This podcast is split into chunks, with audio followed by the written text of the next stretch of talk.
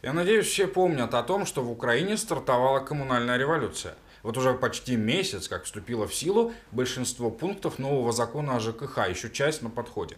Нововведений много, от пени на долги по коммуналке и абонплаты до управителей и перезаключения договоров с поставщиками услуг. Причем, если, к примеру, с пеней, в общем-то, все более-менее ясно, ее станут исчислять как 0,01% от суммы задолженности за каждый день просрочки, то есть 3,65% годовых, то вот с остальными новациями есть нюансы, которые рано или поздно могут привести к тому, что сегодняшние обитатели квартир завтра могут стать бомжами. Вы смотрите программу «Красная карточка». Я Андрей Томский. Здравствуйте. Как говорят эксперты, намеренно или нет, но в законе очень сильно перегибается палка касательно некоторых моментов. Скажем, коммунальщики зачем-то повысили статус, позволив не только обслуживать дома, но и управлять ими. Получается, что обычный ЖЭК, получив на собрании жильцов большинство голосов, сможет, например, распродавать нежилые помещения. А это далеко идущая ниточка. Пара-тройка правок в закон, и, глядишь, управители смогут отчуждать не только подвалы и чердаки, но и квартиры. Кроме того, новый закон окончательно переложил все затраты по содержанию домов на кошельки самих жильцов. В том числе и такие рекордные по стоимости, как, к примеру, капитальные ремонты. В Украине более 220 тысяч многоквартирных домов, в которых проживают более 25 миллионов жителей страны.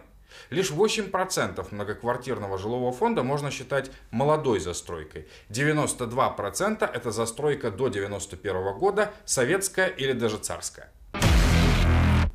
Более 70% многоквартирных домов эксплуатируется как минимум лет 50 и больше. Каждый третий дом требует капитального ремонта уже сегодня, а то и позавчера. Просто осознайте масштабы проблемы. Но отныне капитальный ремонт – это проблема и обязанность самих жильцов. И отчасти право органов местного самоуправления принимать участие в помощи жильца. В денежном выражении на все это надо более 1,5 триллионов гривен. То есть около 60 тысяч гривен на каждого жителя многоэтажки. У вас есть? Что нам еще там интересного подготовили, на чем государство может заработать? Да много на чем, даже на пене, кстати. В новом законе о ЖКХ прописано, что украинцы обязаны оплачивать счета до 20 числа каждого месяца. По истечению этого срока за каждый день просрочки будет начисляться долг. В общей сложности, как я и говорил, 3,65 годовых. На первый взгляд сумма вообще небольшая. Ну, скажем, вы задолжали 1000 гривен, в день нужно платить сверху 10 копеек. Но в масштабах всей страны, учитывая, что долги населения за коммуналку уже достигли 75 миллиардов гривен, выходит не так мало. 7,5 миллионов гривен в день. А неплохое подспорье для поставщиков услуг. Правда, пока не совсем ясно, какая дата станет отправной точкой для начисления пени. Она может начисляться с момента возникновения задолженности после заключения договора о предоставлении услуг. Но пока новых договоров ни у кого нет. Их еще только предстоит заключить. Получается, что и введение пени автоматически переносится на более поздние сроки. Впрочем, эксперты допускают, что поставщики попытаются поженить старые и новые долги, ведь в платежках они всегда суммируются. И станут выставлять жителям многоэтажек повышенные счета уже с этого месяца. Кстати, на новых договорах хотелось бы остановиться подробнее. В законе их прописано аж 3 вида – индивидуальные, коллективные и коллективные для ОСМД. Как именно они должны выглядеть, пока никто не знает. Образец типового договора должен быть утвержден отдельным подзаконным актом, которого тоже еще нет. Индивидуальные договора будут заключаться с гражданами напрямую, с поставщиками в том случае, если, например, квартирный счетчик на услугу у вас дома. Скажем, по электроэнергии или газу. Прямые договора с энергокомпаниями есть и сейчас. Если, к примеру, есть только счетчик на дом, но это как на отопление, то тогда нужно подписывать уже коллективный договор. А если есть и домовой, и индивидуальный счетчик, ну, скажем, на воду или отопление, то может быть два договора – и индивидуальный, и коллективный. При этом индивидуальные договора предусматривают, что услуга будет доставляться прямо в квартиру, а коллективные только до дома. То есть, если произойдет какой-то сбой внутри домовых сетей, поставщик услуги за это уже не отвечает. Еще одно нововведение закона о ЖКХ – это так называемая абонентская плата. Ее будет обязан платить каждый житель многоэтажного дома, заключивший индивидуальный договор с поставщиком, вне зависимости, пользовался он услугой или нет. Ну, скажем, если вас месяц не было дома и горячую воду вы даже не включали, счет за нее вам придет все равно с нулевыми показателями, но вот абонплату придется заплатить. Точно так же с отоплением, водоотводом и прочим. Сейчас украинцы тоже все это оплачивают, только сумма заложена в тариф и не указывается отдельно. Так что общий платеж за саму сумму и услуги и абонплата, они по идее как бы измениться не должны. Но это для тех, кто пользуется услугами. Если же нет, значит с вас поимели. Поздравляю.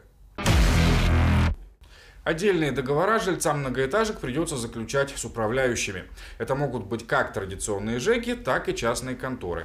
Управлять домом может и ОСМД, но только если пройдет сертификацию. Сейчас есть курсы для управляющих при КПИ и КНЭУ, но выпускают лишь несколько десятков сертифицированных специалистов в год, чего в масштабах страны очень мало.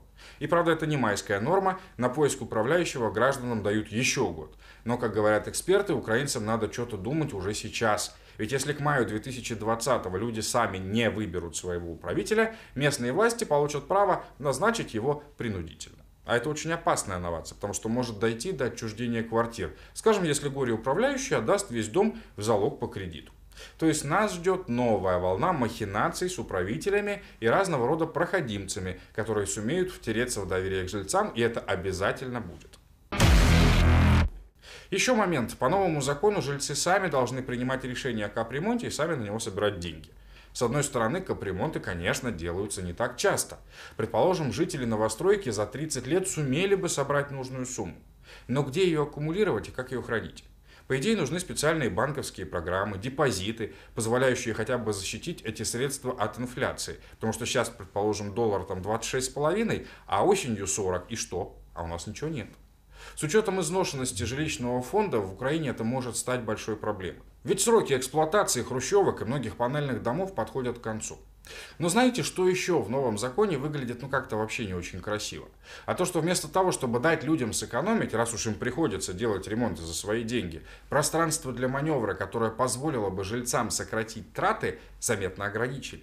Скажем, вдогонку новому закону о ЖКХ Минрегион принял нормативку, которая существенно усложняет, а фактически запрещает отказ от централизированного отопления. Ранее этот процесс был менее регламентированным, сейчас появились условия. Во-первых, надо получить согласие владельцев 50% плюс 1% жилплощади дома. Во-вторых, добро от местных властей. Ну ладно, это еще как-то может быть. Объект теперь должна еще посетить специальная комиссия и только в межотопительный период. И в-третьих, нужны определенные электрические мощности для установки индивидуальной котельной. Но понятно, что такой путь проделать обычному гражданину в реальности невозможно. Скорее всего, скоро мы почувствуем и другие инновации, о которых еще не задумывались, и на которые никто в новом законе пока еще внимания не обратил, потому что они наверняка там есть. И мы обязательно вам о них расскажем. Вы смотрели программу «Красная карточка». До свидания.